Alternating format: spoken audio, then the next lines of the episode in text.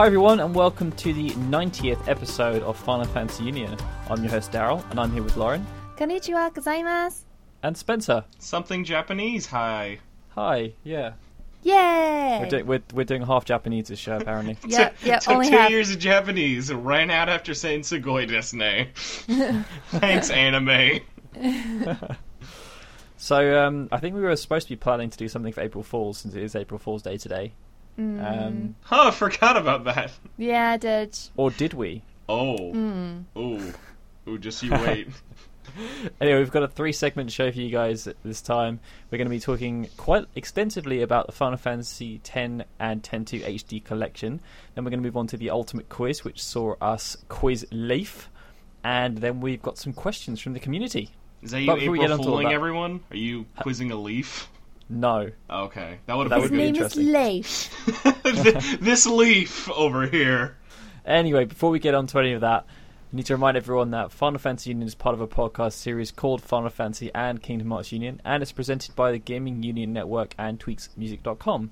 It comes out in the iTunes Store, FinalFantasyUnion.com, and GamingUnion.net. Also, thanks to everyone who has uh, contributed to our Patreon account, which is patreon.com forward slash FFKHUnion. We're up to about 90 no, $80 per episode now.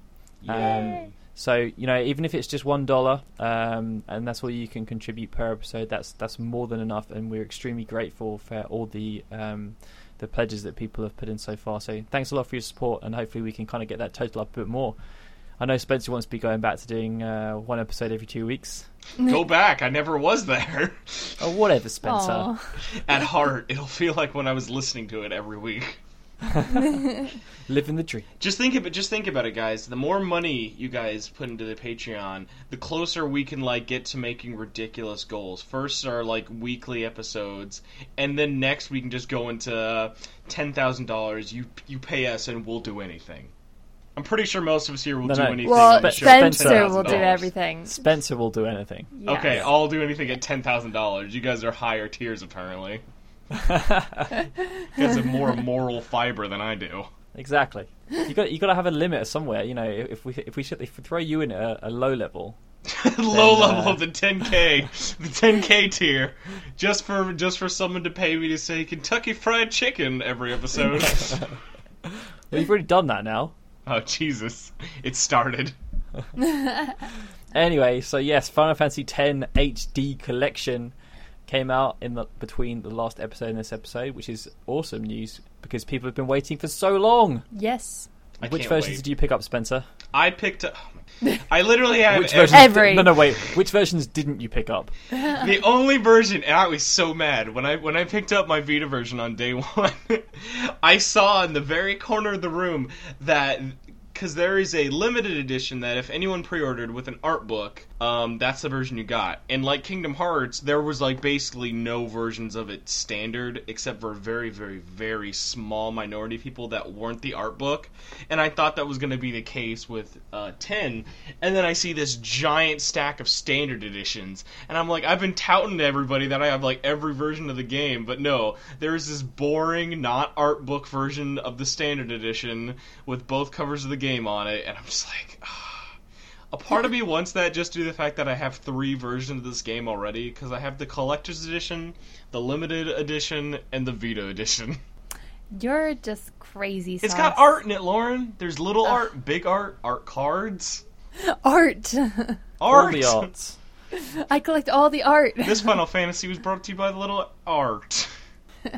well, I have one version, and that is the Vita version. I would say that's probably the best version, honestly. It is Because I- it's nice to have it on the go. Honestly, it's been amazing. I'll take it with me, or like if I'm going to the doctor's or something, or just like to an appointment or something, I can take it with me to play it in the waiting room and relax, take it on the train, do You say whatever I relax. want. I'm just Oh, fighting yeah, sin. Relax. It depends. Chocobo well, racing. yeah, there was there was a point in time where I was Blitzball.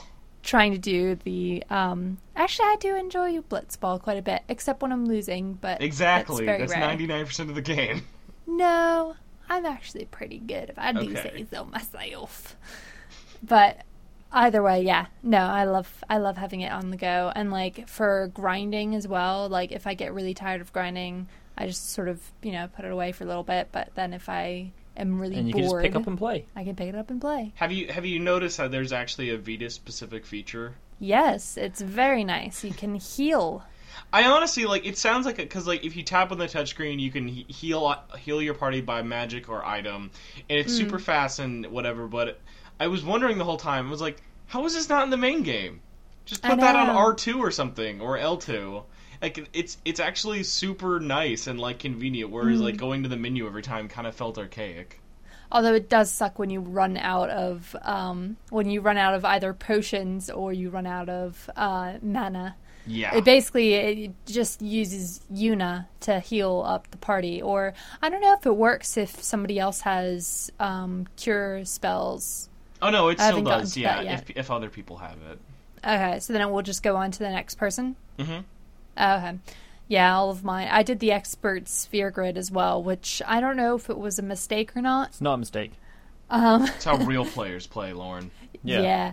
Um, If you're because- serious about taking down penance, Well, there is like some there's uh, some guides where I was just like going through and sort of revising how to beat certain um, enemies because I forgot.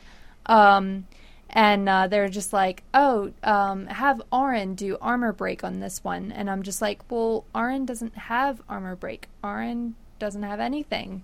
Oh, oops. I haven't even been using the sphere grid at all. yeah, yeah. Well, I um, don't know. I made that mistake the first time I played. The first time I played Final Fantasy X, I I actually didn't use the sphere grid at all, and I do got not, up. How do you not use the spear gun in that game? That blows my I mind. I don't know. I honestly, I got up all the way until the Bevelle um, Guardian, and I just could not beat it, and so I had to restart the entire game. you just didn't even want to try with the sphere grid at that point. You're like, you got 99 of every spear, and you're just like, I can't do this. No, I just could not. It was so bad. But yeah, no, I got that far without it. It was So speaking so about that, um, it would be really great to hear about, I guess, our initial experiences when we played Final Fantasy X for the first time. Mm. Did you like, guys all wait, pick it like up the on first launch? first time, or like yeah, the, the first, first time? first time. Oh, okay. I did not. Because I, I, I actually played 2. the demo for like years before I actually played the first. Well, I shouldn't say years. I played the What demo if for a long time, and then I I probably picked it up like by the time like maybe it got. I think I, I think most cases games went like greatest hits after like the first year or something, right? What did the demo feature? The demo was actually Final Fantasy demos are super long. I forgot about that because I even played it recently. Although 'cause- they are slightly misrepresentative. Yes, they are. Um, the way it worked was you did the whole opening scene, but it was different. Is it started after the Blitzball game, Uh, and once you pop, and then once you went into Sin, it fast forwards you past meeting Rikku and her gang, and automatically on the island with Wakka, oh. and you basically get to play everything from then up to, um, not including the Summoner trial, up to getting on the boat. Oh, okay. So it was Oh, it was a, it was a good amount of like different locales and gameplay, which I And think Yeah. was pretty good. I, I still remember the Final Fantasy VIII demo when it's like when it's the whole Dollet mission, and oh god, um, yeah. you have all these like amazing uh, magics and all this stuff, and then you play the actual game, you're like, this is a lot harder than I remember it. yeah. Oh my gosh, yeah. We should- That should be like a list somewhere of like the top five like Final Fantasy demos, if there have even been that many. There's so few Final Fantasy demos. Yeah, or you just hear about them after the fact. That's true. There was a like the only crazy ones I ever remember um, I were like seven, eight, ten, and twelve. There might have been one for There was a nine. 13 one. No, yeah, there was a 13. It was garbage though. It only came out in Japan. It was Well, literally remember 10 minutes long. without There's a cutscenes. crazy one. There's a crazy one on the N64 where basically wasn't it like Final Fantasy VI or something on the fu- on Oh, the that, yeah, that was yeah. It was a 3D tech demo. I wish that was Yeah. playable. That'd be sweet. That would have been fun. 3D. So am I the only person who actually picked the game out when it came? You I probably guess had disposable income, Mister Adult. Yeah, I honestly. I was um, like 15. Daryl's just 15, got bags of money. Yep, he was a right Mr. Scrooge. Well, you got to think you were by the time you got it, you were you were much like what would that have been of like almost two years after it was out in America. Um, six months. or whatever. It's a half a year. Six months, two years, same thing. And uh, the, well, the only reason I really picked up is because obviously I'd played Final Fantasy seven, eight, and nine. But um, for the PlayStation Two, the only two games that I was well, actually, the only game I was really interested in was MGS Two. But um, Final Fantasy X came out really near the beginning of the console's life cycle, Mm. and I was and it was getting really good reviews, and I was just like, "Yep, doing it."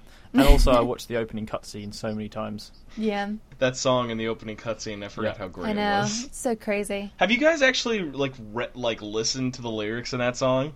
Um, I think I looked them up once. I don't remember any of them. Because I was li- I was listening to the soundtrack, and the soundtrack actually is translated like lyrics and stuff for some of the vocalized songs, Mm. and it's hilarious if you actually listen to that song. If anyone's not sure, it's the it's the butt rock song that plays in the opening opening cutscene, and it's basically like, "Where do we come from? I really, really don't know. There's a thing in the sky. Let's use some things. All right, let's go. Let's go." That's pretty much it. Yeah, it's like Yeah. for five minutes. That's the whole song. Guy's got a very special voice. Yes, he does. I like to imagine it's like a small Japanese man singing that. I actually had a very interesting experience being introduced to Final Fantasy X. So I think I had already played Final Fantasy VIII and 9 and a bit of 7 at this. And my brother had Final Fantasy X. Um, and he had a save point that was at the end of the game. All the characters pretty much had 99999 damage or whatever at all of their celestial weapons, um, with the exception of Lulu. I think he just didn't want to do Lulu's. Um, Not feeling the yeah. lightning. yeah. Um, so, yeah. So I played the entire ending of the game, and then um, whenever I would finish that, and I, I did this multiple times, I would finish the end of the game, not have a clue what's going on or who the characters are, and then I would start over the entire game, and then I would play up until I think I I normally got up until like um, you meet up with Wakka. Um, and that was normally the point in time where I would have to go home because I was over at my I was always over at my mom's house when I did this, so I would play it until my dad would come and pick me up. Um, and yeah, It's so funny, like the mindsets you have as a child. Like you, you clearly had no problem just repeat playing the same bit over and over again. I don't. And it's like Sonic. I've probably played the fe- like Green Hill Zone on Sonic about two hundred times. Yeah, Hmm. it's it's just because like I, like you're when you're younger, that stuff doesn't bother you. Like the repetition of it is just like so common. I think due to the fact that we honestly don't play that many games, whereas like now that we're older, we're playing so many different games that it's like Daryl. If I had to tell you, hey. I want you to play the first level in Dynasty Warriors 8 and only the first level in Dynasty Warriors 8. You'd probably get miffed. over and over. yeah, that would be a little bit annoying. Exactly. Yeah. Whereas like there's like other cases where that's kind of like things like Ground Zeroes. That's why people don't like it because you're repeating the same level. Whereas people like me and other people are like, oh, I like that. It makes you nostalgic of like doing that one level and perfecting it. Like you said, doing Green Hill Zone as fast as possible. yeah, Yeah, like knowing all the secrets and all that kind of stuff. yeah, Yeah, it's like stuff like that. But I guess kind of going back to Final Fantasy X. No, I, I was so, I was really like you, Daryl, because like I was all up in the hype. Because I mean, when this game came out, like it, that was like the PS2 game to play. yeah. Like Yeah, everybody that everybody was talking about, and I mean, it, it was the best. It was probably like the best looking game up until like Kingdom Hearts. Oh, came out. easily. It was it was easily the best looking game. I mean, because that was the whole thing back in their era, and the era before that. Square Enix or Square at that point were all about the visuals, and, and I'd probably say that in in the world they were the leading company for stuff like FMVs. Well, yeah, Well, the the Texas house they paid to do them probably did. Well, no, it was all done internally. No, oh yeah, yeah. It was the PS1 full motion cutscenes that were all done in some Texas studio. Yeah, from Final Fantasy. It's one of the things people always forget. Like Final Fantasy 7, 8, and 9, all of those like CG rendered cutscenes were all done in some like off party like Texas studio Mm. that no one ever remembers. Well, I definitely thought like when I was playing this game initially, I was just like, "This is absolutely amazing." I, I, was just I actually so I still enamored. have that feeling. Well, like when I was replaying it for this, just due to the fact that, I mean, like what did it come out? Two thousand one, right? Mm. Yeah. like it holds up much better than it probably should. While then at the exact same time, like I'll have moments where I'm like, man, this game is like drop dead gorgeous, but you have to like put a grain of salt for a couple of things. Mainly lip syncing, which. is Oh my still- God, Which is it's been exactly still the same, and you're you just have to get over it because the game is never going to get, have good lip syncing. It's just always funny though because like you think about when it came out, you know, Final Fantasy X was a was a pioneer in so many different ways, and obviously games before it had had voice acting, but never on the same kind of scale that Yeah. Final Fantasy X had tried. And uh, you know there were going to be some teething problems, but at the time, like no one, ca- I didn't even think once. Oh, the lip syncing is really bad in this game. Yeah, it's, No, it's one I of those didn't. things that you nitpick about later on. Although I don't know, I've I'm I am noticing it a lot more this time. Um, well, you in will the HD now because version. because the expectation is there. Like you play most, you're comparing it to like what what has happened since the game came out, aren't you? Yeah. you've, you've had ten year or ten plus years of looking at how it should. Although kind of I be don't, done. I don't know, because like I feel like in some points in Final Fantasy X, it seemed a lot better. It seemed like it, like the the mouthing was at least carrying well, on that a that would just be because they they managed to find words that fit. Exactly. And now It- this time, it does seem like they're just nutcrackers, just sort of like opening and closing their mouth a bunch. And I, I think a up. big thing for that is if just like take two games for example, with um, final with with Final Fantasy 13, like Lightning Returns came out that has fantastic lip syncing, and then even like just like due to like the last HD collection that came out with like Kingdom Hearts. Kingdom Hearts like lip syncing when they're actually using like lip models for the most part is matched up surprisingly well because Yeah. they even back then they went and changed how the lips move for the English voice acting, which Yeah. was super rare back then. But even like like Daryl was saying, as progressive as Final Fantasy X was, it it had its limitations, which wasn't Yeah. the lip syncing or lack. I think thereof. also you know in, in the Kingdom Hearts example, you think about the cast they had involved with that. Yeah. You know, the English version of the game was a much bigger priority. Yeah. With Final Fantasy X, it was the Japanese version is the priority. The English version, yeah, we can have voice acting in there, but we're not gonna really change anything. Although I must say, I never listened to the Japanese version of Kimahri before. If you can, look that up. He sounds like freaking Captain America. It is hilarious. It sounds like it, it literally does not sound like Yeah. how Kimahri should sound. Lauren was uh, watching the cutscene where he's going up against uh, the Ronso Biran. tribe. Yeah. And um oh I forget the other and one's uh, they have like really gruff, deep voices, and then he's just so He's funny. just like, I'm Kimahri. And it's just like, what? what is going on? yeah, I thought I thought it was another character speaking, like based on just what what I'd expect. And Yeah. Then, and then Lauren showed me, and it was like, nope, that's Kimahri. I was just like, this is amazing. Uh, but yeah, no, look it up. It's it's it's absolutely incredible. I was kind of I was kind of disappointed. There's no dual language option after messing around Yeah. with Lightning Yeah. Returns. But I mean, that would be like, e- even the fact that like after we never even actually really talked about it that much when we were talking about Lightning Returns. But like that's such a huge amount of memory to put on things. Mm-hmm. Like I don't even I don't think the Vita would be able to hold it on a card or. Like it, it would 100% have to be something downloaded because like I I I am pretty sure it's fair to say like would you guys say that even Final Fantasy X alone has more voice acting than Lightning Returns probably does Um, like overall like with cutscenes and stuff. No, if only because the NPCs um, generally don't have a lot of voice acting in Final Oh yeah, Fantasy you're X. true. There's more That's core stuff, but then you know, But then you also have to remember it's two games. It's true.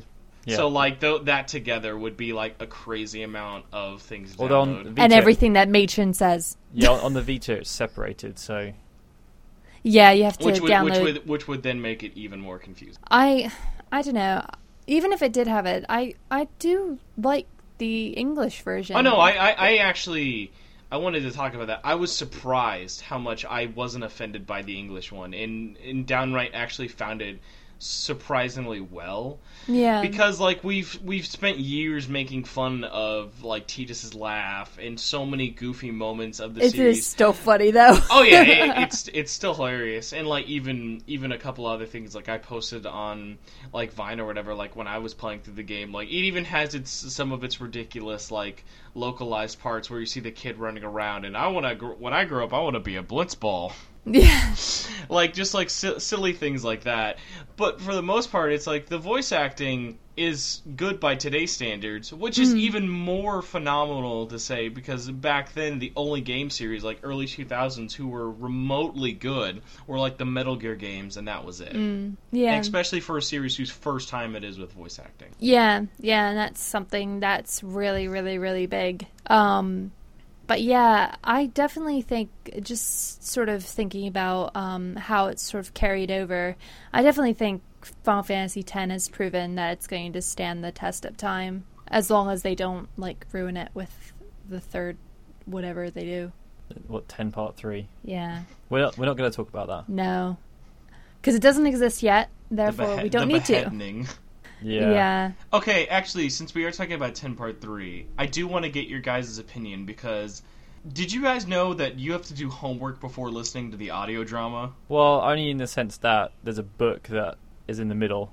The book is critical for understanding that, and I had no idea when I listened to the audio drama. Mm. Like, It does seem really strange they did that because obviously when they announced there was going to be the audio drama, they didn't have any mention of the book. No. yeah, exactly. They made it sound like it was his own standalone thing after the game. yeah. But it's ridiculous, and this is going into spoilers, but trust me, I'm spoiling a book that is 100% never, ever coming out in America in its current shape or form. It could come out in some sort of other thing with if 10.3 actually ends up becoming a reality. But if you've listened to the audio drama and are wondering, like, there are so many questions it leads, just to the fact that the audiobook, I mean, the audio drama doesn't explain anything that happened in the book. In the book, the majority of what you need to know is Tidus and Yuna go on an island. They get stuck on the island.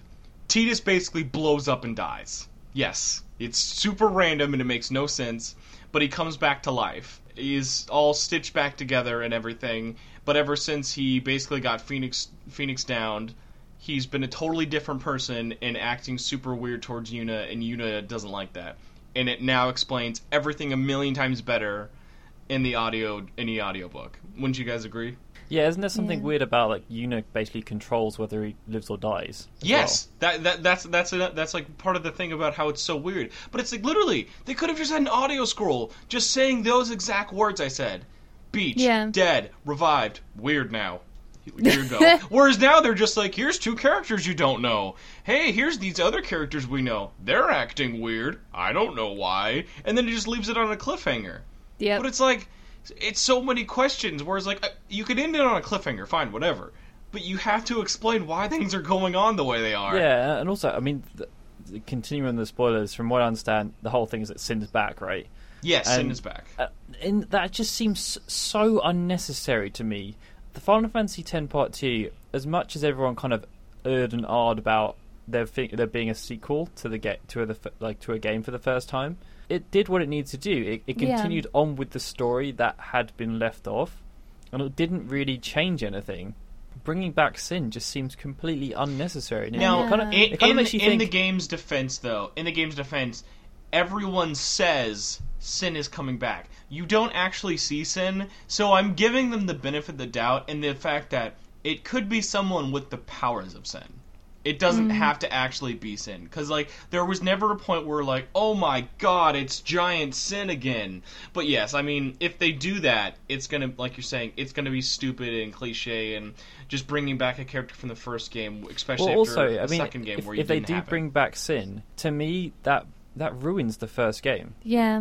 because the whole point is that you, you, you expend all this energy and like um, you, you break the entire cycle of the year. It basically makes everything you did seem completely useless. Well, that's Yeah. why I'm thinking that it's probably not sin.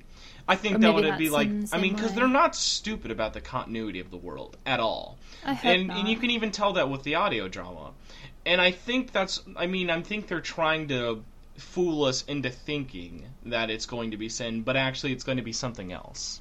Because I feel like that would be too easy of a mistake to make. Yeah, I feel like that would be just awful. Like, I I actually kind of knew the spoilers before I started playing the HD um, remaster, and like I'm playing through it now, and I just sort of think like this is kind of this this feels like it's it's not good now. Like if Sin has come back, like I sort of feel like, well, what's what's the point in me doing this? I mean, the story is great, but in the grand scheme of things, I'm not doing anything to change the world. and this is sort of upsetting.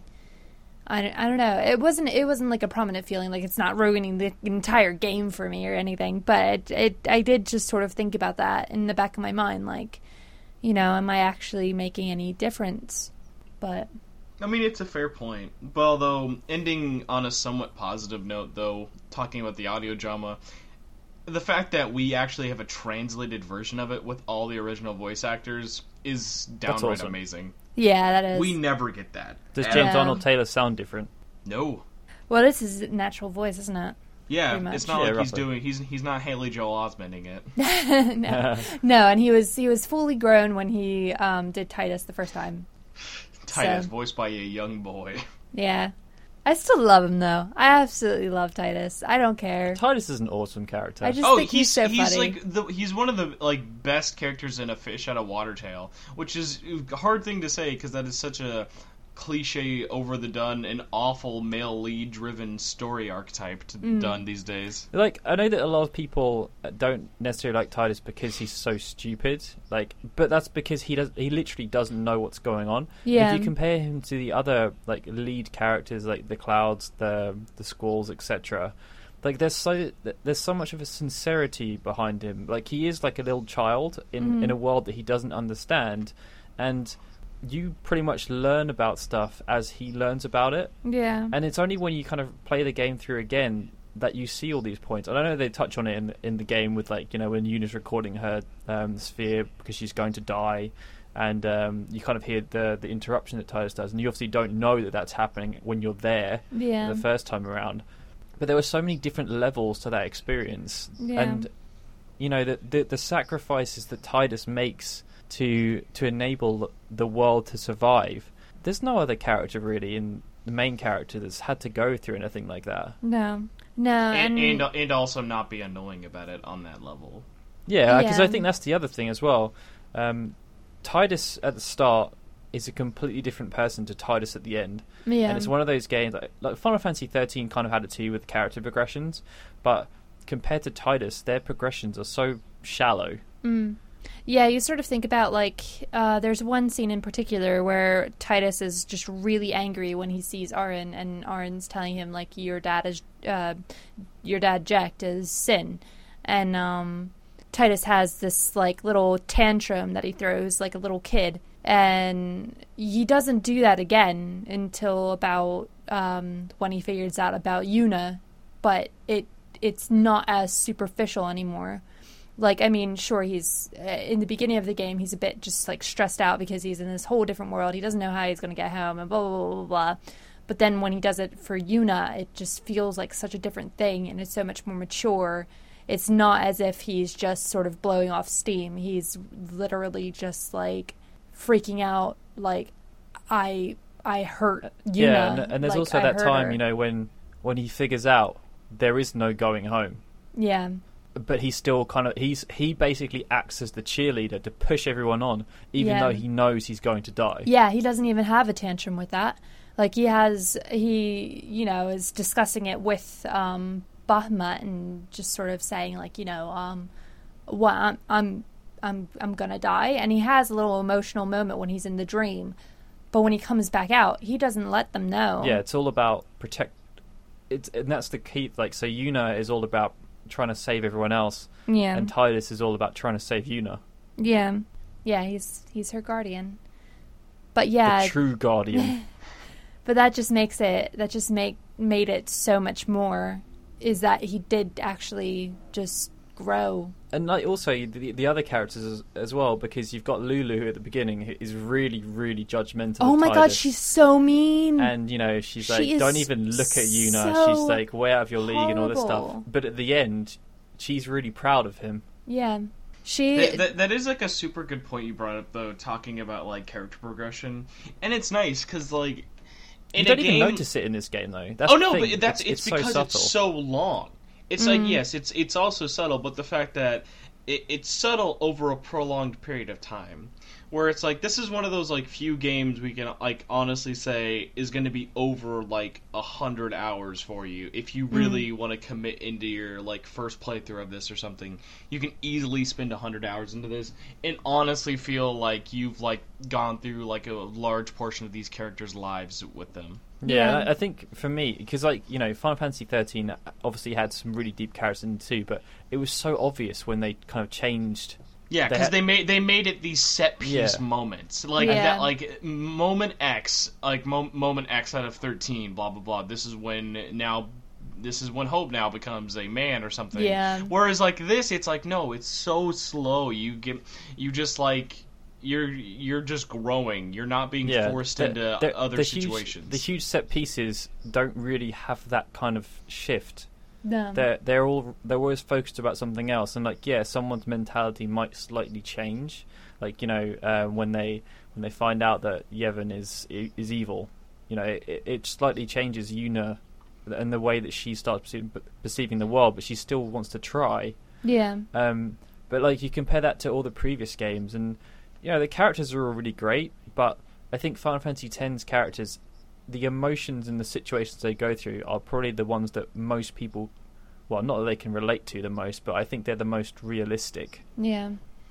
I gotta say though, since we've already talked about thirteen and ten a lot, can we just say that, like, I don't know if you guys did, but replaying ten made me realize, God, this makes sense why 13 is the way it is so much.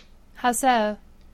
Because there's so many elements of it. It's like Final Fantasy X, a much longer and bigger game overall than Final Fantasy 13 is. But take the basic gameplay and story elements from the two games, and they're practically identical. Yeah, mm-hmm. because that was always the funny thing when people were complaining about how linear Final Fantasy 13 is. Like, have you played 10? Exactly. Yeah. And like while that got flack when 10 came out, nowhere near the level of flack 13 got. But it's like people it it kind of have like two spectrums to go about this. Like people who love 10 and hate 13, you need to go back and play 13 with a different with a different like head on your shoulders. And then people who've only played 10, I mean people who've only played 13, I I wish I was those people. If I'd mm. only played 13 and then have this like HD collection, that'd be like the best game ever.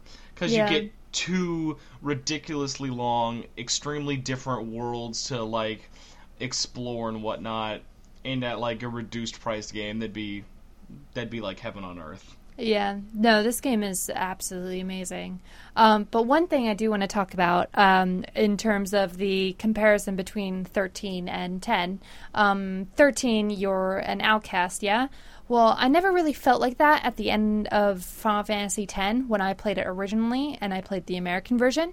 But oh my god, when I played this version, which is the international version, I feel like uncomfortable and scared because basically what happened is is that in the international version, um, there is these lovely things called the Dark Aeons, and the Dark Aeons bar your path from freaking everything. So Yeah, you I- can't go back to Besaid, you can't go back to Macalania Temple, you can't go on Mushroom Rock Road. You have to find another way in order to get um, Arin's sword, or Arin, yeah, Arin's sword.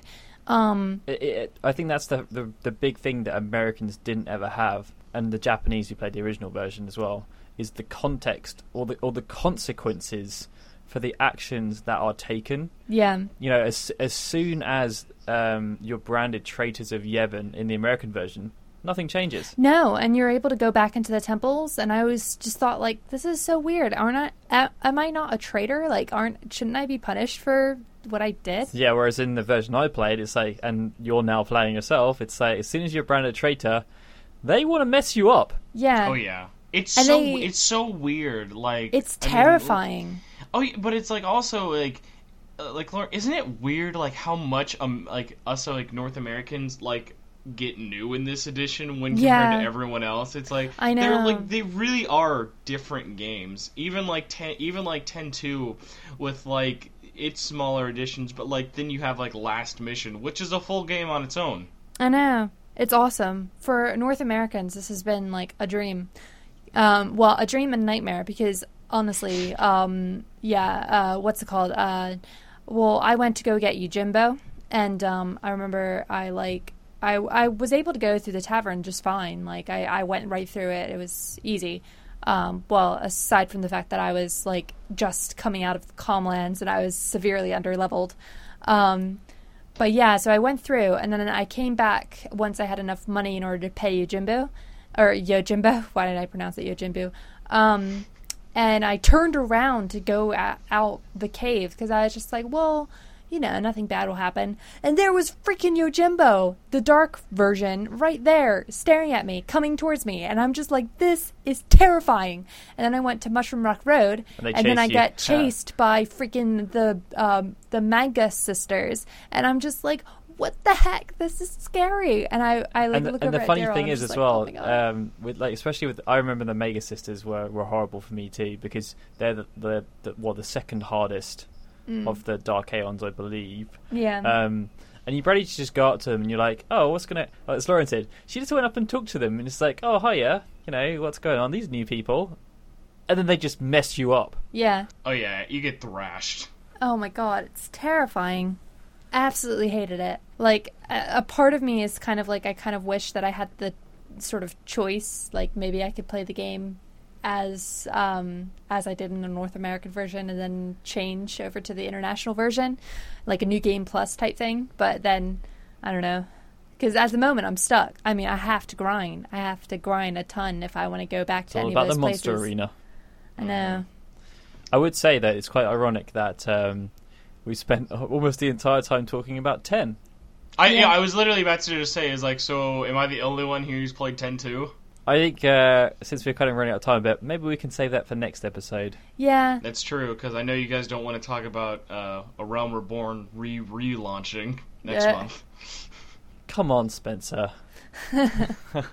I'm so, I'm sorry. I know I do, and I and I know people like it. But no, we we, we should actually do that because I mean, e- even if we have dabbled with it, I've put nowhere near as much time in 10.2 as I have in 10. So yeah, I think and, I- it, and it's funny I because be you know you're talking about um, how si- like the similarities between ten and and thirteen, but ten part two influenced thirteen a hell of a lot.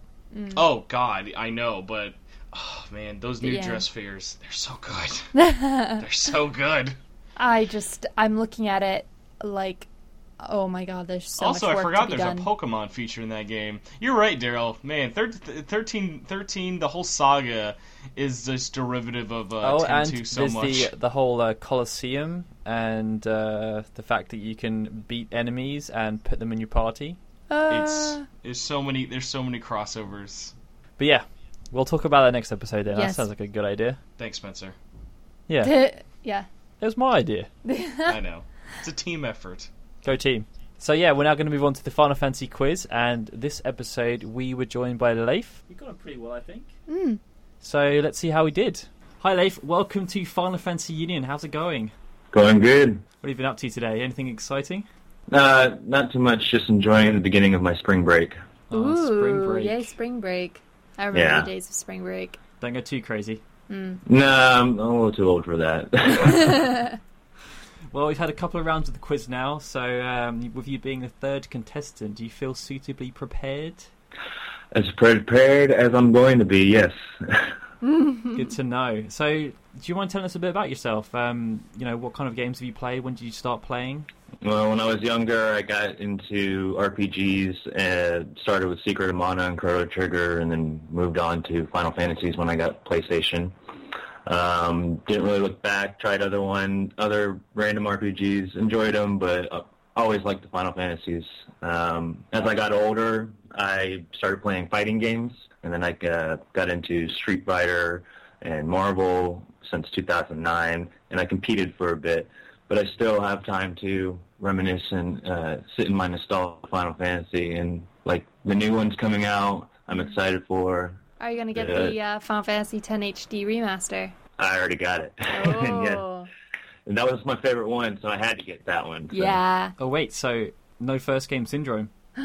No, Dun, no, dun, I, I'm dun. actually I, I, I contest the Final Fantasy VII legacy that, every, that most people uh, go for that bandwagon. I is love the game. I, no, I love the Daryl, game. Dar- you've the- completely crushed Daryl's hopes and dreams. I I love it. Trust me, it's definitely top five. Yeah. So that's I find it interesting that you started with uh, um, some of the other Square SquareSoft games like Secret of Mana and Chrono Trigger. Usually, people kind of ventured to those after they'd tried Final Fantasy and wanted to experience something else. I just remember the Secret of Mana commercial when I was like six or seven, and just asking my dad, begging him to get it for me because it looked cool. and uh, his girlfriend at the time ended up getting it to me for Christmas, and uh, I just started playing and never really stopped. And yeah, that's that's that's kind of the birth of bef- Mario was before that, to be fair. Yeah. But uh, you know, that's my RPG birth. So I think we all had a bit of love for Mario growing up. yeah, Yeah. of course, it's it's, it's Mario. It's the it's the overalls. I just I couldn't get enough of those overalls. Oh, yeah. Anyways, So anyway, if you aren't, if you're listening to the quiz and you aren't familiar with the rules of the Final Fantasy quiz that we're running, this is a very good time to get up to speed. Also, if you, Leif, uh, you know, if, if you're not familiar with the rules, probably should listen to this bit. Um, Okay. You are going to be asked ten questions, but we can only take your first answer. So um, if you start saying something and uh, think that you're saying it wrong, oh, that's quite unfortunate for you. so yeah, just try and think carefully about what you're going to answer. Um, if you if you don't know the answer, then just kind of skip. Um, you have 60 seconds to answer as many questions as you can. Um, so it's advised, yeah, if you don't know the answer, just skip ahead as quickly as possible. Obviously, if you if you think you might know it, just give it a go, um, Mm. because obviously you can get 10 points for every correct answer. Um, and at the end of the quiz, if you have any seconds left over, we'll add on every second as an extra point. All right. So at the moment, our leader is Arvis, who scored 70 points for getting seven correct answers, and he managed to finish pretty much right on the buzzer. Hence, Right. no additional points. Um, but everyone, anyone who's at the top of the leaderboard at the end of the year will be getting a nice prize. Oh, cool. And, uh, so that's something to look forward to. Hmm. So just before we begin, I'd like to remind everyone that questions are from a range of Final Fantasy topics. So if you're thinking about coming on the quiz in the future and putting your name in the hat, you do have to have quite a general knowledge, but you know we're not being too harsh with where the questions are coming from. There are a few red herrings thrown in there to keep things interesting, but um, we're hoping that most Final Fantasy fans should be able to get the bread and butter questions. yeah. So if you don't get them, You're Uh, not a real fan. No, I'm just kidding. Test out my guru-ness. okay, are you ready? yes. Start the clock, Lauren. Sorry. What is the water-based sport in Final Fantasy X called? Blitzball. How old is Eiko Carol in Final Fantasy IX? Uh, nine. Do you name? Do you know the name of the garden that Selphie is from? uh, no. Can you name three of the starting classes in the original Final Fantasy? Uh, white mage, black mage, knight, red, red mage, uh, thief. Do you know the name of Cloud's hometown? I might say it wrong, but Nibelheim. Do you know the name of the console that Crystal Chronicles originally appeared on?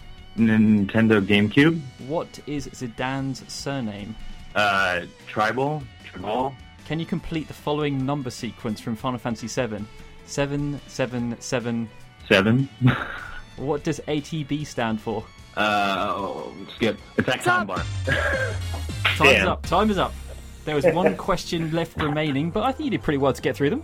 Sorry, I, like shouted stop. It's It's just okay. like a. D- I was kind of, I think, I was thinking, we're getting near the end. Lauren hasn't said anything yet. How do you think you did?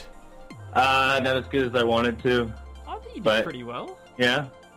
And the last one I that I was timed off anyways, I think it's actually active time bar, not attack time bar. So Well, Lauren is now going to take over and let you know how she did, but I think he's still collating scores. So, I, personally, I think he did pretty well. Um, some of the questions were a, a little bit tricky. Which, which one did you uh, kind of think was a bit harsh? there's one that I skipped that I actually wanted to ask you to repeat, but because I thought I didn't know it, because I didn't hear it correctly or something. Um, but that, uh, the one about, about which garden Selphie is from. oh, garden. I thought you said guardian, so Yeah. I was like, I, I was like, it didn't make Oh, sense to me, and I'm like, uh, okay, but yeah, uh, that was that would be timber, not timber. I, I don't remember right now. That should I should know that because it's one of my favorites as well. Second favorite, Aw. 10, 8. Well, Lauren, are you ready? I'm ready. Okay, take it away. Well, I can tell you now that you managed to get six right, but I'll let you know which ones you got wrong. Um, so first off, we have how old is Eiko from uh, Final Fantasy IX? Um, you said nine. She is six. Okay. She is a youngster. Actually, when we were coming up with these questions, I was I swore blind she was four. I don't know why. Yeah. I thought she, She just four. seems like she's four. Um, the next question was, uh, what garden did Selphie come from? Um, Trabia. You Yeah. skipped. It, she's actually from Trabia. Mm. Trabia, Trabia, Trebia. Trebia, tomato, tomato.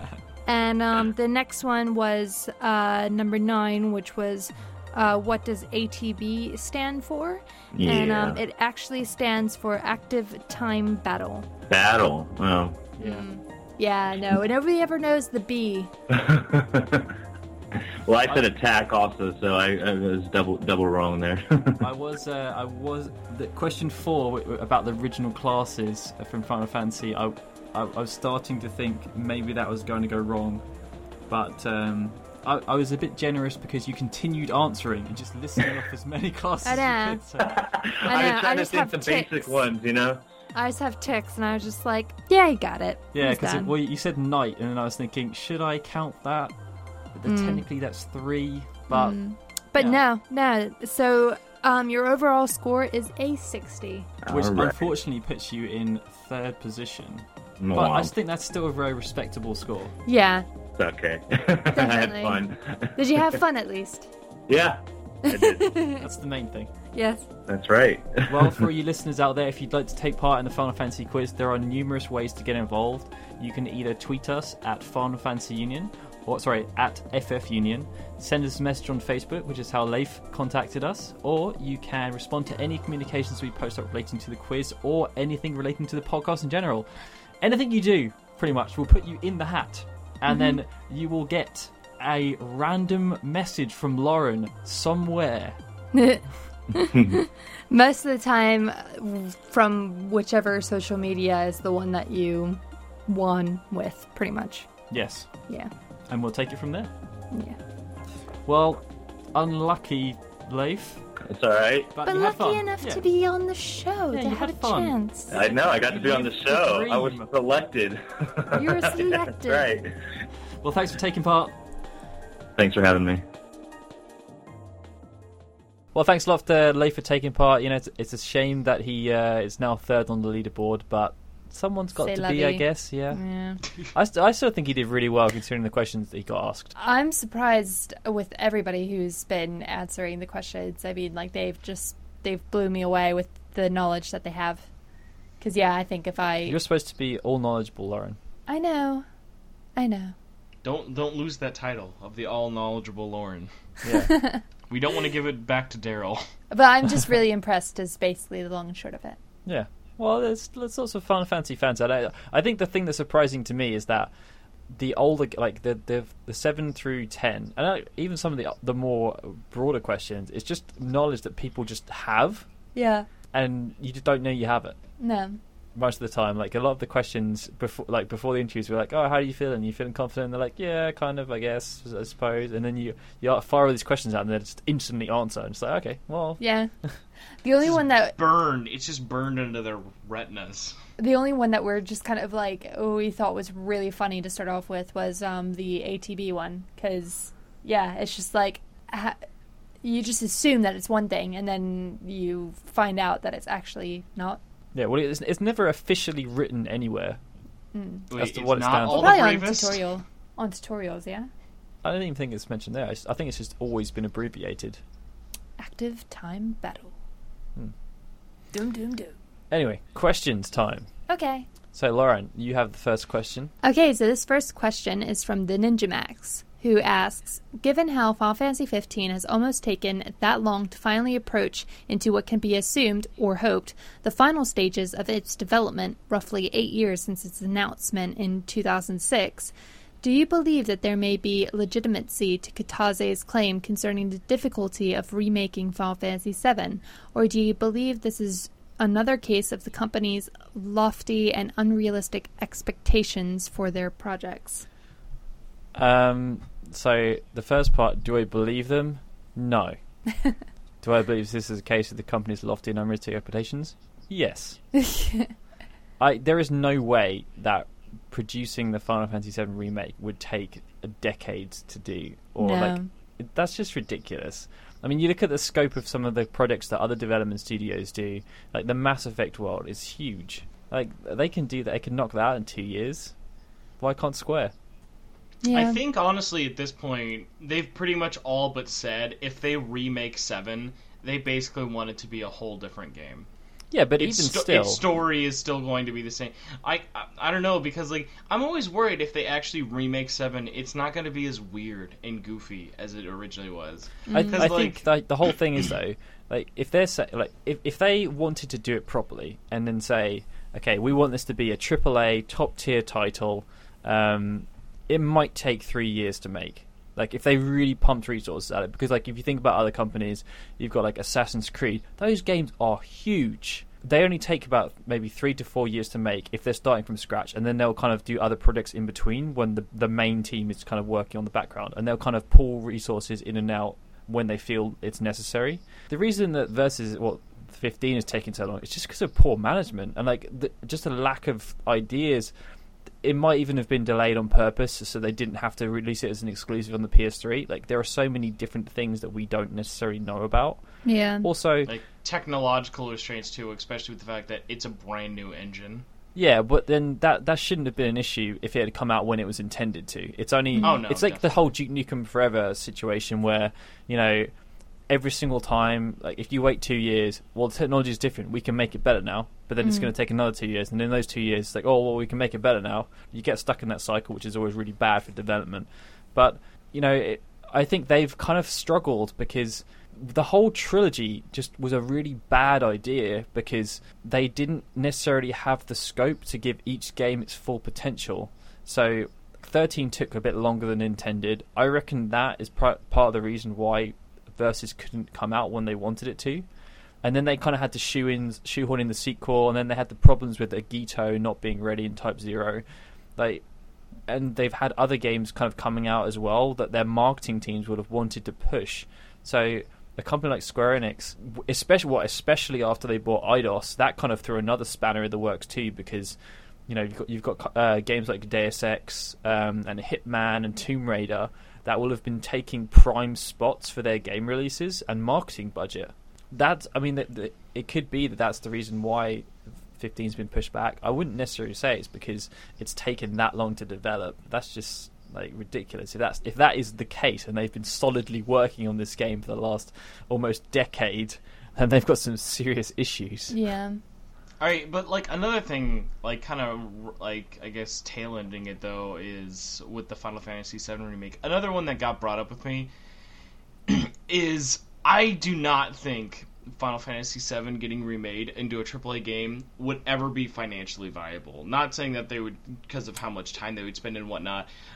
What I just think because no one is going to buy it as much as they did back in Final in when Final Fantasy VII Well- originally came Well, out. Well, think about it like this, okay? So, let's say I, I would estimate that uh, if a Final Fantasy VII remake came out and it was good, as in like it was, um, obviously it's going to have roughly the same story. Square Enix would want to tinker with things just because they do.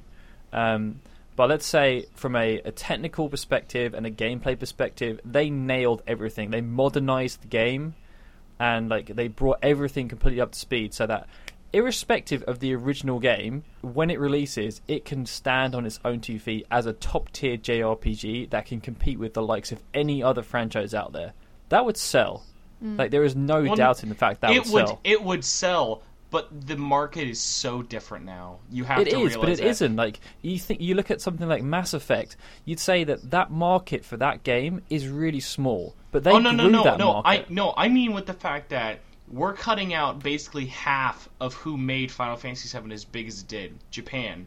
Japan is so proven now that they are done with console games. It's kind of scary. Not necessarily true. It's, it's no, they went. They a went from they went from being in the million. Yeah, but they went from being in the millions to shifting all their focus to handheld to now shifting all their focus to smartphones. And now it's like you see the PlayStation 4 come out and it does super super well its first week. but that's everyone who wants it. And then the next week, it's dropped off 80% in sales. But that's what that's happened everywhere around the world. That's what happens in a launch. Like you can't judge the launch. Uh, No, uh, but I mean, I, it's not just the PS4's launch. like, I'm no, just saying, look at- like, look at console sales for like just titles. Like things like have even been progressively going worse and worse and worse. But that's only because of the quality of games. Like you have to appreciate that in the ter- in the term of Final Fantasy, the game wasn't what they wanted. Like Final Fantasy 12 still sold really well in Japan. Final Fantasy 13 still sold pretty damn well in Japan, considering it wasn't really the game they anticipated. And 13 Part 2 is still the second best PS3 selling, like second best se- PS3 game of all time over there. Almost sold a million copies, which, considering how much what loathing there is for Final Fantasy over there at the moment, that's not too bad at all. It's it's all about the type of game for them. There are still games over there that sell bucket loads on consoles, and you just have to look at the Media Create charts for that. It just comes down to what kind of game it is. Like Nintendo games always sell loads. Dragon Quest sells tons. The only reason that it's selling well, on the, if that was on the PS3, that would have been a million seller easily. It might not quite have sold like the maybe like what was it four or five million? It probably sold in Japan on the uh, DS and 3DS, um, but it would still have sold a lot. Like, don't even like kid yourself. That is still a massive franchise. It's just about the quality of the games. If they really focused on making um, Final Fantasy a game that is pushed at the Japanese market, but also does appeal to the Westerners, which is where they've gone wrong because it's so Western focused now, and, that and no one in Japan really cares about it anymore. It would sell. I just I don't know. Like thinking about it now, like after just playing um, the Final Fantasy VII um, Steam version um, or PC version, um, I honestly don't know how it would work as an like a new game. Like I- it, like if they just like completely remodeled it and then it was like completely different um, in terms of graphics. Um, that whole bit in the Honey Bee Inn would just be ridiculously awkward. Imagine that in HD though. The scene with the president of Shinra that you see through the keyhole, I don't think that that would be okay. We'd have like we'd have basically HD Freddie Mercury models walking all around the place. that would not be okay. Like it would just be really awkward, I think. Uh, but like even even with that, like um the play that they do, like how would they make that as as silly as it was? Like how would they make it silly with um them spinning on the spot and stuff? It would just look weird. See, these must be like the questions and stuff that like has really been plaguing them in terms of remaking Seven, which I really hope they don't like. Yeah, I think hope they about don't too too. much. I mean, unless Square finally, finally learns to start using other studios and not always be internal. Like they really should honestly be like a one, two game like studio thing as opposed to this like divided behemoth that they mm-hmm. are now. I mean, like, just to kind of counter your point earlier, Spencer, just kind of going back a little bit, but I was just looking at sales of the uh, of the HD collection in Japan, and in like the second week, they had topped well over five hundred thousand units.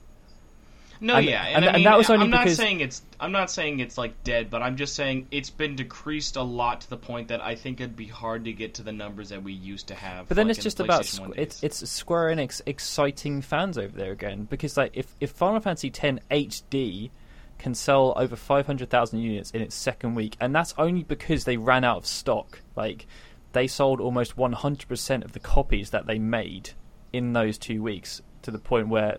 They they couldn't even like shops weren't even able to sell it anymore because there just weren't copies to go around. that sh- that clearly shows a that Square Enix kind of un- un- uh, underestimated how much people wanted it, but b if if they can actually excite people into get, into caring about Final Fantasy again, the Japanese public would still really love to play it. It's just that like Final Fantasy 13 uh, and 13 Part 2 kind of sullied the reputation of the franchise over there, and you can don't see know. why. I, I, I, I hope it does. I re- like if if seven comes out, I want it to sell millions. I really do. I mean, I want every game to come out. That, like, like I even hope that like ten like t- this 10 HD one does well to like show them that a they should have gotten on the ball with this a lot sooner because as well as 10 HD is selling now, I bet you anything it would have sold a hell of a lot more copies one year or even two years ago. Yeah. Yeah, well, I guess if they, they- released it like when the Vita came out. Yeah, they, they, the Vita has been like a, a key component for that. Yeah, if it wasn't for the Vita, I bet this game wouldn't have like half the people playing it that it does now. Correct. Because That's I know a lot of- 'cause I know a lot of people sales came who- on Vita. Yeah. Yeah, exactly. I know yeah, most The of the Vita's people, amazing. it- most of the people who are playing this game, like, it, are compl- like have like verbally complained to me, like having to hook up a PS3 because you were in that point now where there are multiple consoles out, and unless you have a super super good game on the last gen console that you can only play on that last gen console, then most people are probably going to complain about having to play it on there. Yeah. I will always keep my PlayStation 3. Just as long Oh yeah, I, I don't understand why people like are selling it this early. Like Oh, we have so many exclusives coming out this year, it makes no sense. I think it's just the person. I think it like just certain people are that way. Like they'll just be like, "Oh no, this is the this is the old console. I'm done playing with it. I'm never going to pick Yeah, it up also- again." And then they don't. The other funny we call thing we is call uh, those people Brandon. the other funny thing is um, if if the whole rumors about Ubisoft and how they're treating the console generations is true, then people are going to be a bit angry. Mm. With uh, But yeah, because like you're gonna miss out on a uh, you're gonna be missing out on a s the new Assassin's Creed, which uh, they've pretty much all but confirmed now is going to be a whole entirely new game. Yeah, so like, I mean, just so you, in case you guys aren't aware, Ubisoft. Well, the rumor they haven't confirmed it yet, but they've they've announced a PS4, Xbox One, and PC version. But the rumor is that they're releasing a separate, completely separate game on the PS3 and 360 Mm. at the same time. Oh my gosh. So if you want to like get the full experience, you'll have to play them both because they're going to be completely different stories. Which I think is honestly, I, I, I like that games are doing that because I don't it- want it- they're things not- like.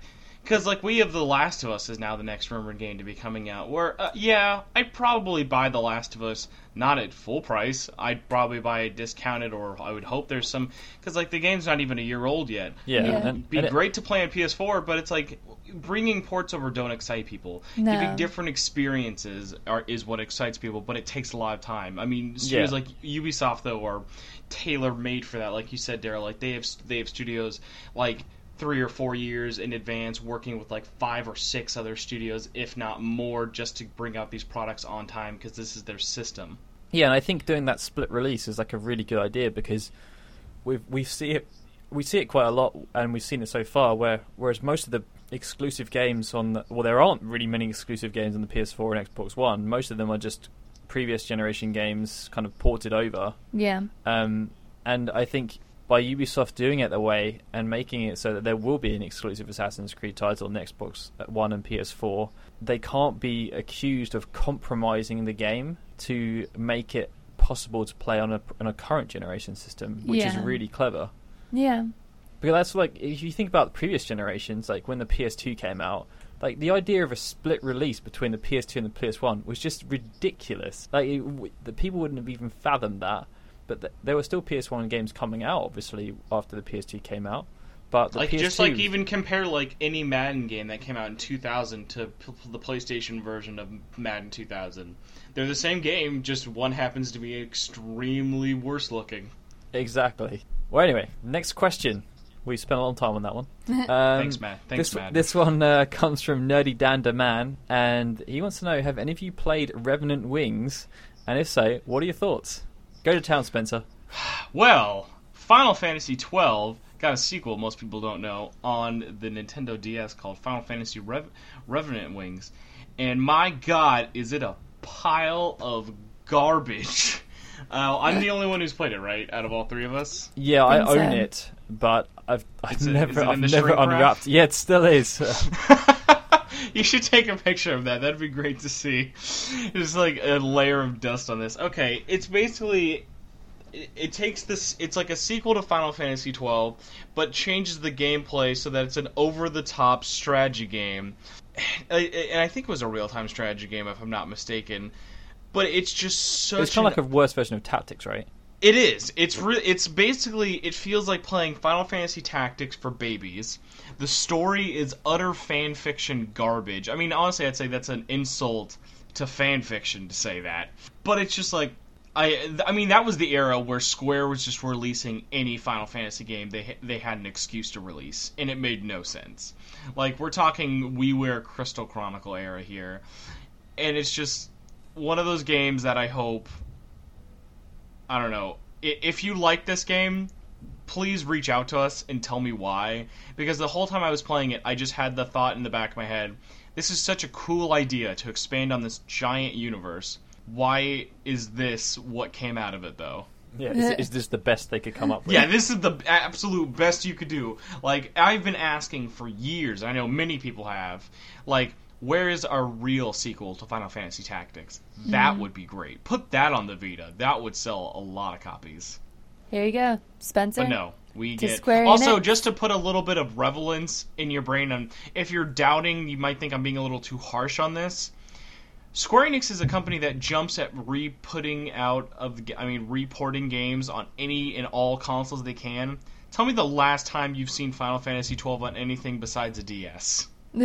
and also you know they they've they've ported most portable games to mobile platforms where possible Mhm. right so you've even got like the world ends with you on appearing on iphones and stuff like that right Yeah, honestly, the only ones that have never been ported are this and the Crystal Chronicle games. yeah because they've even got like chocobo fables and stuff on phones haven't they Yeah, they've got like everything besides about Chocobo D- Dungeon Racer, I'd say. so yeah that that shows you the quality of this game and their lack of faith in anyone caring about a release or re-release Now, now watch Nerdy Dandaman be like the the main advocate of this masterpiece, this portable swan song. that would be unfortunate There is a petition going on, uh, going around for um, a Final Fantasy twelve remake, um, HD Oh, every remake. everybody wants that, especially after playing ten in HD. I mean, that'd be sweet, but I mean, I think who is it? Like, was it Kitase or Toriyama? They've been teasing it, but they keep all they keep saying is, "Well, we need more fan feedback." It doesn't make sense for them to do that no, I would honestly say I don't I don't think rema- like remaking the game in HD would be worth it. I mean it might be, but I would say honestly just make it emulatable on PS3 and I think that just that would get a lot of fans excited. Like right now, um, the day you guys are listening to this, Atlus just released Shin Megami Tensei um, like one of, one of, one of the digital devil saga games like one of the early classic smt games and people are so excited about that. Those games are ridiculously ex- like expensive to get and it's a ps2 classic game on ps3 like that's the kind of ps3 releases jrpg fans want to see. And if you released final fantasy x at $10 it would basically be the next Final Fantasy VII, where we see it on the top ten for years to come. Because what was it like? Even yes, wasn't seven wasn't seven uh, ten dollars, right?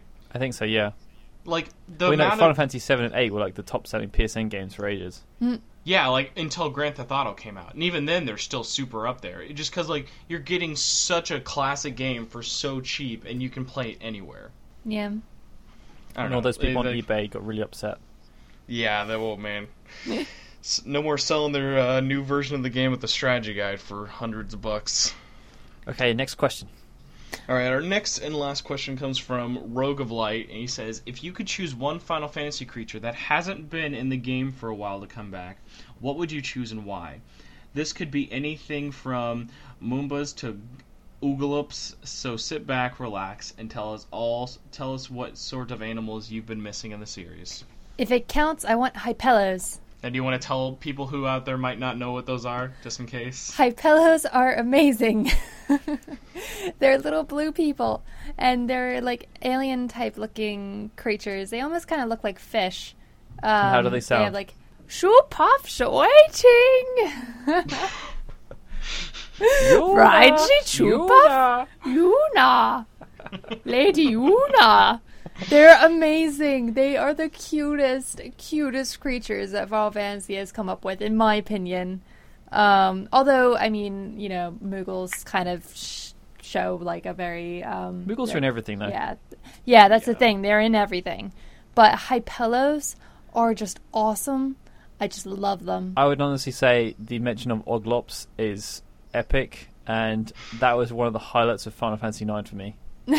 Oglops were pretty much a majority of what made that game's creatures memorable. Yeah, and Yeah. and um, what's his name? Doctor. I'm, I'm blanking now. He has a huge nose. Oh Doctor yeah, Nose. I know I who you're talking remember. about. I do not know the name though. Doctor Tot or something. yeah, something like that. We've lost all cred already. It's too late. And um, Oh, all street man. cred gone.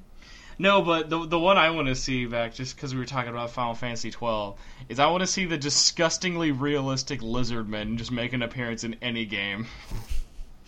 They're so creepy. They were too realistic. They were like Ninja Turtles, like gone in radioactive ooze again. Oh, I'm blanking on what they were called now as well. Exactly, because I remember uh, they were in Final Fantasy twelve, Tactics. the DS version, and oh yeah, they were in Tactics as well. But they were they they tried to make them all super cartoony with the art style. Even super cartoony, they still looked like horrible like mutant men. Because remember, they had like the super extended scaly nose. They had like Jar Jar Binks. stuff They had yeah. like Jar Jar Binks ears. They were the Bangaa. Oh, well, he doesn't remember that. Yeah, let's, Yeah. let's get them to return. Like, put them in 14. I feel like they could work as well as like in a 14 dungeon or something. Although I do have to give massive love for Moombas, though. I mean, you did mention Moombas in your question, and I do love Moombas. Moombas. Actually, you know what? A race that hasn't well, it's not a creature as such, but like the Viera haven't really been anything for a while. Like, they, Yeah, you're right. it's just like that fun. Like the Ivalice universe just has its own races that are not applicable to any other Final Fantasy game for some Yeah. reason. Which really sucks because there's a whole heaping amount of creature design just waiting to be tapped into other games. Maybe there's some kind of like thing where there's like, nope, if it's an Ivalice, you're not appearing in anything else. Yep. It's like a it's like a Twilight Zone. what was Freya? What was she? Uh, well, she doesn't really have a race. She was a bunny cosplayer race. Yeah. She basically was kind of like. Lauren's looking up now, and apparently the races in Final Fantasy IX are just denoted by where you're from. Yeah, so she was just. Burm- Her, her race is a Burmecian. I'm an American race. yes. But yeah, no, she was awesome, though. But uh, That was a good, that was a good that was a good question. We Yeah. like I, I even thought about like cr- like missing Final Fantasy creatures for a long time. and what did you come up with? I already said. Is that it? Yeah. The I wanna Bangaa. see the d- disgusting lizardmen come back. Or Quina. Can we have more Quina and more. no, Quina is special. okay, guys. I actually have a rogue last minute sneak in question for you two. I need to ask. Whoa. Whoa. Yeah, get ready. Hold hold on to your seats. This is on the on the live edge right now. Oh, gosh. What do you guys think about the fact that the NPDs came out and Square Enix has said last month? I think there might have even been a bet about this, but I don't even remember. Bravely Default sold more copies than Lightning Returns in North America. Not surprising. Why is that? Well, if you remember, maybe like three episodes back when you were saying that Lightning Returns was going to sell really well, and I said it wasn't going to, um, that would be why. No, no, no. I mean, I'm saying I'm surprised Bravely Default selling well. The I only am. reason I- I, can no, no, think no, why is due to the fact that Nintendo published it. No way. Like the whole like if you if you pay, and this is going to sound really horrible, but if you paid attention to what was going on in like the the overall kind of landscape for JRPGs, people were super psyched about Bravely Default. Like everyone was going absolutely crazy about it, and I don't think the fact that Nintendo published it really had anything to do with it, to be honest. Well, I mean, it helped with advertising. Oh, yeah, Tell me how like- many. Tell me how many ads I for every ad I saw for uh, Bravely Default, I saw negative five ads for Lightning Returns. But I think I think it's just because everyone who cares about this type of game knew about Bravely Default from when it came out in Japan, and like it was getting such good feedback from its Japanese release that and and like there was such there was such a hype train for it, and then obviously the reviews came out and the reviews were really positive. maybe maybe I'm just surprised at its sales figures because I I just don't get why people like the game. I mean, I understand why people find it fun, but like I've played the game and I cannot Well, get into Bravely this Default. is, it goes back to the whole argument that we've had before in terms of Square Enix don't just don't understand the reason why people buy why people buy their games. Like the reason that people buy bought Final Fantasy originally is because it wasn't like a Western game. Like that's mm. the whole appeal behind it. It's a Japanese RPG. Mm. Like what the hell is it now? It's some kind of weird cross hybrid mishmash that Yeah, it, it, it might as well just be a, a, a gross lizard man at this point. No, no, one knows, no one knows why it's here. Exactly, but but- it's it's and- not and- going away. and like like that that was that's one of the reasons why I don't like 12 because it was so targeted towards western gamers. And that's why like all the critic it's the it's the most critically acclaimed Final Fantasy game ever Final Fantasy 12 from western publications West, Western, yeah, I was gonna say it's Yeah. the most westernly like. they all loved it. Like they thought it was the best game ever. And it's like well that's okay. And like a lot I think a lot of fans do still like it but they don't hold it ne- anywhere near as high regard as they do like 7 through 10 or 6 or anything prior to that really mm. it's like True. it's it's a di- it's a completely different game and I, I they, they were ballsy for doing it that way and it's not bad it's just not what people were expecting Yeah. not that that's necessarily a bad thing either but they then took that and then they went oh well the Western people like it, and Japanese sales are kind of dwindling. And oh, what, instead of thinking, well, why is that? Maybe it's because you're not making games that they like anymore. They thought, oh, well, let's just go towards the Western people instead. That's a much bigger market, right? But they completely forgot the fact, and this is why companies like Atlus and Nice are so good. They know their audience. They know what games their companies want to play. It's like same with Tecmo Koei and like Namco as well. Like Ni no Kuni sold amazingly well because Yeah, Namco sold over know, a million yeah, copies. Namco Yeah. know their audience, and Yeah. it was completely targeted at people of a certain ilk, like Studio Ghibli fans. They they want certain things, hmm and that's exactly what the game delivered on. And Yeah. JRPG fans were able to enjoy it too. Whereas Final Fantasy, it's just kind of like, who is the target audience anymore? Like, It, yeah, you're right. It is a total mismatch. Like not even going into quality. This this whole like like thing about sales is nothing to do with quality. It's all about like advertising who you, like to who your market is. And you're right. The Final Fantasy like while the games are still great. It, its its mar- its market might as well legitimately just be a disgusting lizard man. No one understands why it's here. exactly, and and that's why Bravely Default sold so well because it's on a console that people buy for playing RPGs. Because like the 3DS has a pretty strong library of JRPGs now. oh yeah, it, it's basically mm, actually it's it's the second best JRPG machine. I'd still say Vita probably has more overall games. Yeah, But yeah, it, it it has a large exactly. It has it's a got that large reputation, and and the fact that you know, in many ways, it it, it harkens back to how Final Fantasy used to be. Like you've got the classic party set up. Like they added, um, like the battle system is quite similar to how old Final Fantasy games used to be, but it's a lot deeper with the whole Brave and Default um, settings in there. You've obviously got the Bravely Second ability if you want to use that, and like there are lots of character developments. Like it wasn't a, like a classic Final Fantasy game, but in many ways it is the spiritual successor to Four Heroes of Light, which a lot of people enjoyed too. Plus, I know a lot of people really enjoy the fact, and I like they put this in there. Um, even as someone who doesn't really enjoy the game overall, I do enjoy the fact that they put in different mechanics, such as like you can actually make it where you have a lot or absolutely no random encounters. Exactly, like, that, and that's for me is is you know that's why I like the game so much is because it, Like it took the JRPG genre and really really pushed it on. Like it's it's that progression that people have been expecting for such a long time, and that's why so many. So many Final Fantasy fans have jumped on that to the point where lots of people think it is a Final Fantasy game. Hmm. Oh, it, it might as well be. Exactly, Yeah. but they they obviously they, Although honestly, I think it probably sold better not being a Final Fantasy game. Yeah, and I think that's also something that, that that's been a massive problem. Their reliance on their core franchise, and you've got you've got games like The World Ends with You, which critically acclaimed, everyone loves it, but it didn't really sell that well because they didn't push it at all.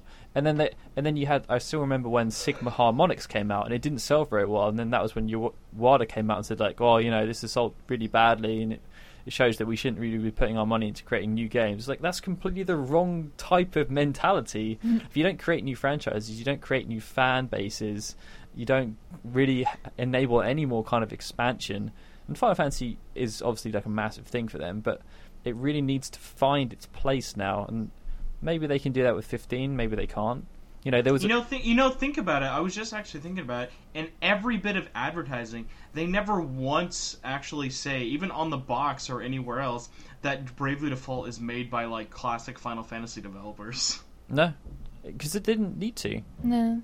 Well, I mean, but then like uh, then it's odd because we're can then comparing it with ten is out, and I'm actually I don't know about you guys, but everywhere like even like though the game's already been out a while, I still see ads a lot online for te- for 10 HD. Mm.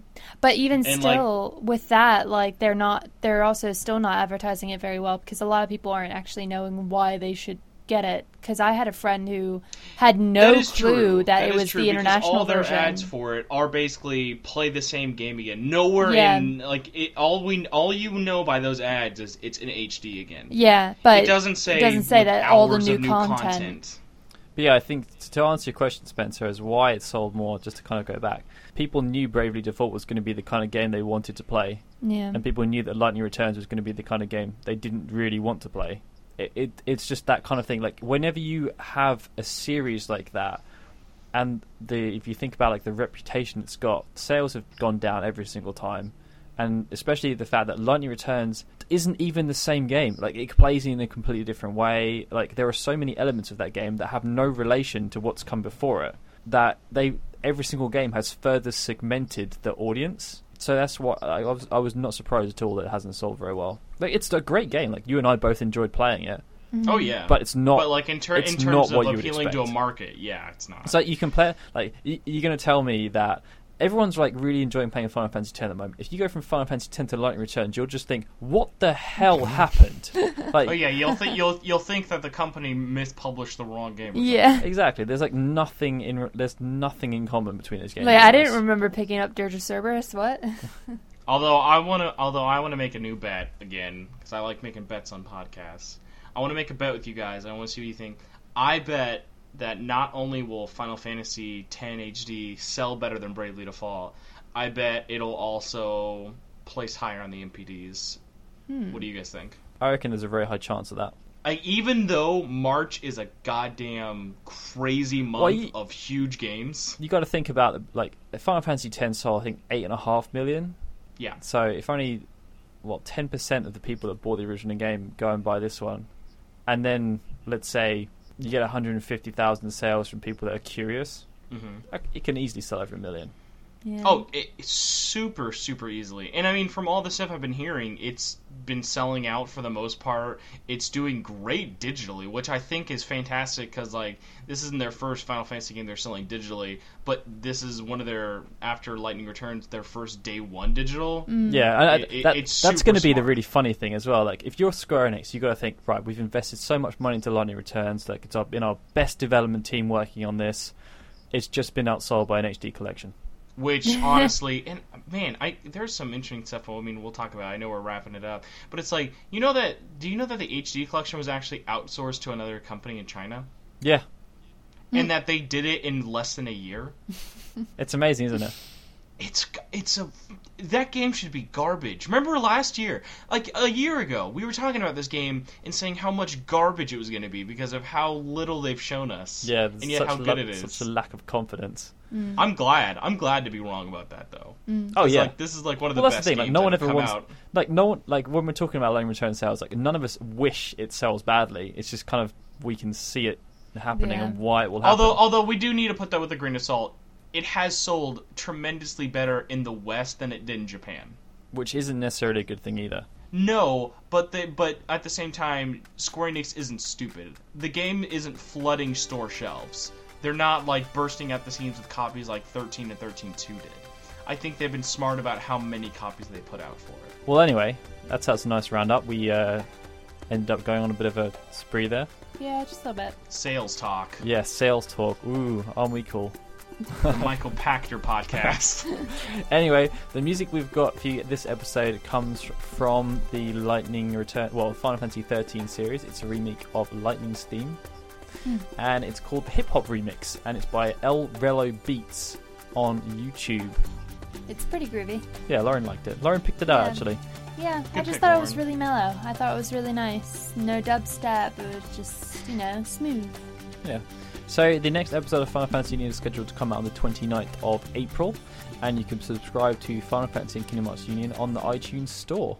If you just search for Final Fantasy, we are the number one show, or search for Kingdom Hearts if you want, whichever takes your fancy. hmm And of course, you can catch out all episodes on FinalFantasyUnion.com or GamingUnion.net, as well as all recent coverage, of which there hasn't really been that much going on at the moment. No, no, unfortunately. That's kind of what happens. Just, they've just been releasing games. Yeah, it's, not ki- it's kind of what happens when uh, when the game's released. They kind of, they go all quiet, Yeah, and most news is about how the games have done. yeah. Although, if you're interested in uh, random 10 news, check out the videos Square Enix posted of the live art gallery they did, because they did some awesome stuff over there. Yeah, yeah, they did, didn't they? Like that live drawing, um, I don't remember Tidus his and name. Tidus and Yeah, Yuna. like, they, they did of Tidus and Yuna. is- it's gorgeous. Well, on that note, bye time. Bye bye. Sayonara. And I'm Daryl saying goodbye. This has been a TweaksMusic.com and FinalFantasyUnion.com production.